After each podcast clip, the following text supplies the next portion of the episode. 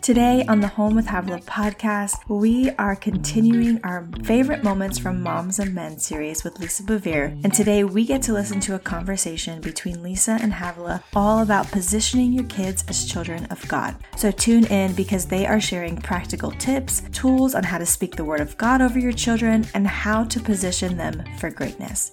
We hope this conversation encourages you and lets you know that you can do this you know, this issue of identity keeps coming up. And yeah. mothers um, are obviously feeling a lot of burden to position their boys as men and to position mm. their boys as men of God. Like how, what can I do to make my children a man of God? Yeah. Well, you know, one of the things, one of my, my scriptures that I, I absolutely loved was where it talked about in Isaiah that your children will be disciples taught of the Lord and great will be their peace and undisturbed composure. It was, it wasn't even an option that yeah. there were going to be anything other than that. So that. I didn't let fear come in. I love that. Didn't let fear come in. My children from they were little, they were like Samuel. I was like, you are God's. Yeah. You are God's. I can't fix you, but I can create environments even with my right choices and wrong choices right. for you to have a connection with God, but also speaking the word of God over them. Yeah. Um, when my boys were little, Havilah, I, I, don't, I don't know why I created this major putting them to bed ordeal, but I would sing over them, yep. read with them, and then I'd line them up and say, you are for signs and wonders and miracles. You are not for death and destruction.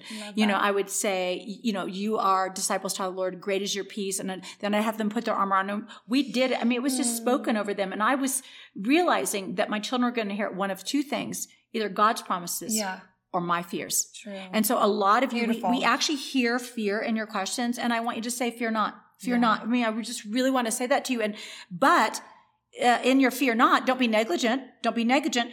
Begin to take yeah. the word of God begin to speak it over yeah. your boys. Yeah. And I'm sure you do something like well, that. Well, I, I think the nighttime is very important. I think when we close out a day, I think closing out a day is very, like in our, in our home, it's prime real estate. And what I mean by yeah. that is it's getting to look at them and we pray over them. You know, we just pray that you, Lord, you protect them mentally, physically, emotionally, all the days of their life, that they would love and serve you. We ask they be a leader in their generation, but more importantly, they would know your voice. Mm-hmm. And we just, I'm sure as, as you, we, I, I was prayed over as a child mm-hmm. all the way from what I, from what I remember all the way, you know, till I remember I being not. a teenager and even a high schooler and even in my parents' home as a, yeah. as an adult saying, you know, dad, will you pray for me? And there was such a peace. It was almost like whatever was unsettled during the day was then settled. And you can affirm the attributes that each of your children have. So, you know, for one of our kids, Lord, I just thank you that he's sensitive. And I pray he'd be sensitive to your voice. Mm-hmm. And we would take what would be a negative during the day and like, wow, you're crazy. Lord, use that mm-hmm. zeal yeah. for your yeah. word. And yeah. we would just, you, and kind of, you're almost channeling mm-hmm. what is the weakness into strength. And, and our boys, if we miss prayer, they're like, you didn't pray for me. Like oh, they're yelling oh, no, call you back. Yeah, they call, like, yeah. and we're like, oh, okay. And you can't be like, I'm not praying for you. Mommy's tired. Like, you're like, okay, you know. So we go and pray. And that's been really important in our lives. Like prayer, prayer, praying over them. And that models something. It models. It models it something. It models and it allows you also, I feel like when you pray for something, you get a heart for something. Yeah. And what you kind of lost during the day, cause there's a time when, you know, there's one kid where I'm like, I love you, but I, I'm I just want you to go you. to sleep. I just yeah, or I'm sleep. done with yeah. you. Like mommy is done. Yeah. And, um, you know, I can bring you into the world and I'll bring you out of the world. You know, like that's how I feel. But that sense of like, you almost reconnect with the heart of God for them and them hearing that. Another thing I think that's important, and I don't know if we can talk to this, but I think it's important. We go, how do I make, how do I get my kid to love God and serve God? Well, you can't. You're not powerful enough.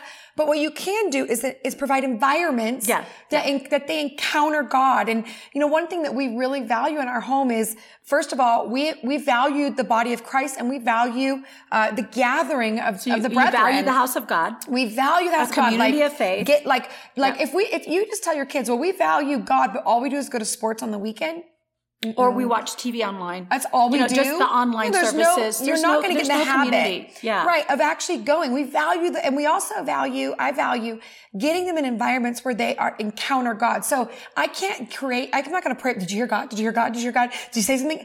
I might say, Hey, you know, did you hear anything? But I'm giving them environments where God can speak to them, uh, where they can encounter Him, the a voice or or a, a message or worship or something. Yeah, and this encounter. can happen super early for them. Very, and early. a lot of moms moms don't understand that three and four years old, this conversation can happen. I I remember, um, so you know, I had the I only had the two two boys Yeah. uh, that were uh, fully functioning at that point. I might have had Alec, and he might have been in the crib or something. But but I remember um, Addison would annex all of the toys that were. Every, he's the oldest one. He'd be like, "Oh, isn't this great? You got this. Now this could be part of our Lego collection." You know, and so We have one of those. We, we, We had have to say we had to say yeah, our firstborn did it. Yeah, so, yeah. so we bought Austin a Lego a Lego motorcycle man, and we were like, "This man and this motorcycle. This is only Austin's. Only Austin's. Addison, you can't. You can't. You can't.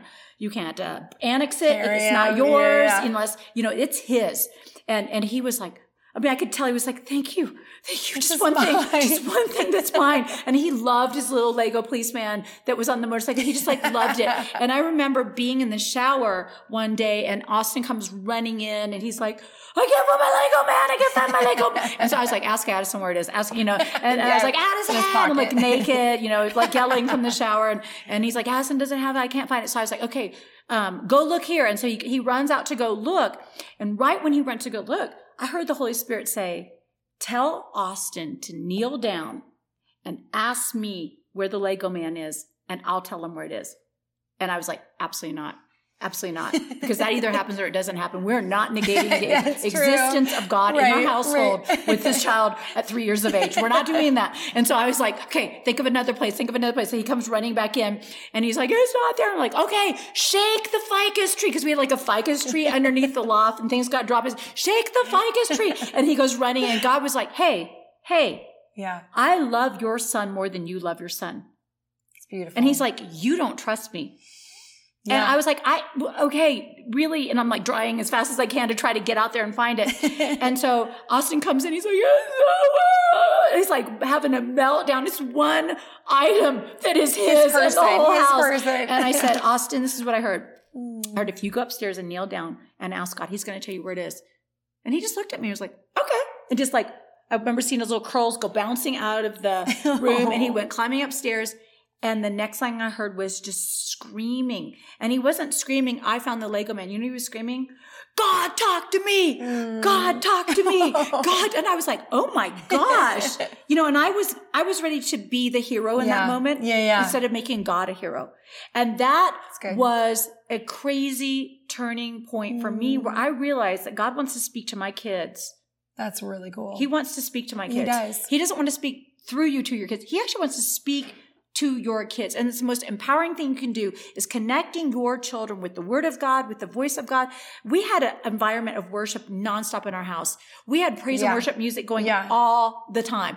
Most of that was therapy for me. It was just like, I need therapy. I just need to sing unto the It's Lord a new song. I mean, I'm like going to go crazy. And so like, but we, we arrested the environment in our house. I love that. So at any moment, and maybe the presence of God would would like fill the house, and I'd like hit the carpet, and my boys would come down, and they'd hit the carpet, and we'd all be crying or talking about the goodness of God. You create an environment You do. of this. You do. And you can't expect them to worship and pray uh, only one hour or two hours on a Sunday and that's it.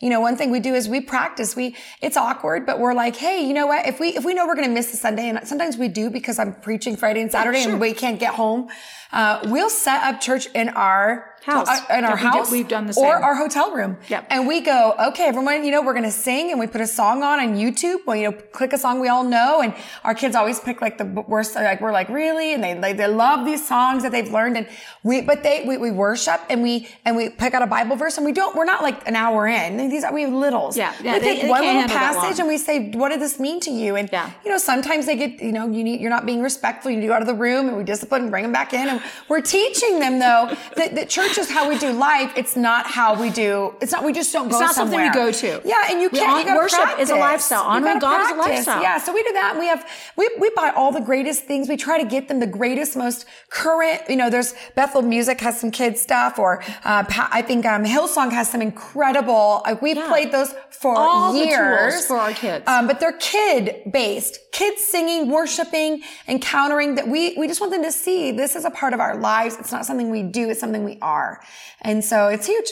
It's huge in our lives. It is huge. And um and, and again, it's it doesn't have to be perfect. It, just doesn't. needs to it needs to be intentional. It needs to and you know, I have a lot of people that were like, Oh my gosh, it must be so amazing being married to John Bevere. I bet you guys do devotions every night. We don't. We don't. No. We don't do devotions. Mm-mm. We tried. Mm-mm. I remember John, um, like printed. I mean, he worked really hard, and he like created a family devotion. He had a big. All of us had a big white notebook. And We all sat at the table. We were like, oh my gosh, we didn't know where to look. We are all like awkwardly going through while John was teaching. We are like, Alec and I kept not making eye contact because we'll laugh, and we were just like sitting. And then we realized this is so inorganic. Yeah, this is so uncomfortable. And so we just said, as a family, we're not going to do devotions. We're going to be devoted. That's great. So this conversation can happen at breakfast. This conversation can happen at lunch. This is going to happen. And I'm going to tell you the best place for this to happen is around the it table. Is. That is why the book Food. of Acts said, you know, breaking bread and fellowshipping. You know, that's when you guys that. can talk about things and get your boys involved yep. in conversations that feel natural, not unnatural, not forced, right. not like, oh, we got to do worship. No, that's gosh, right. we're going to do devotions for 10 minutes and it's be weird. Don't do that. And if you can unpack one scripture, yeah, just one. What does this mean?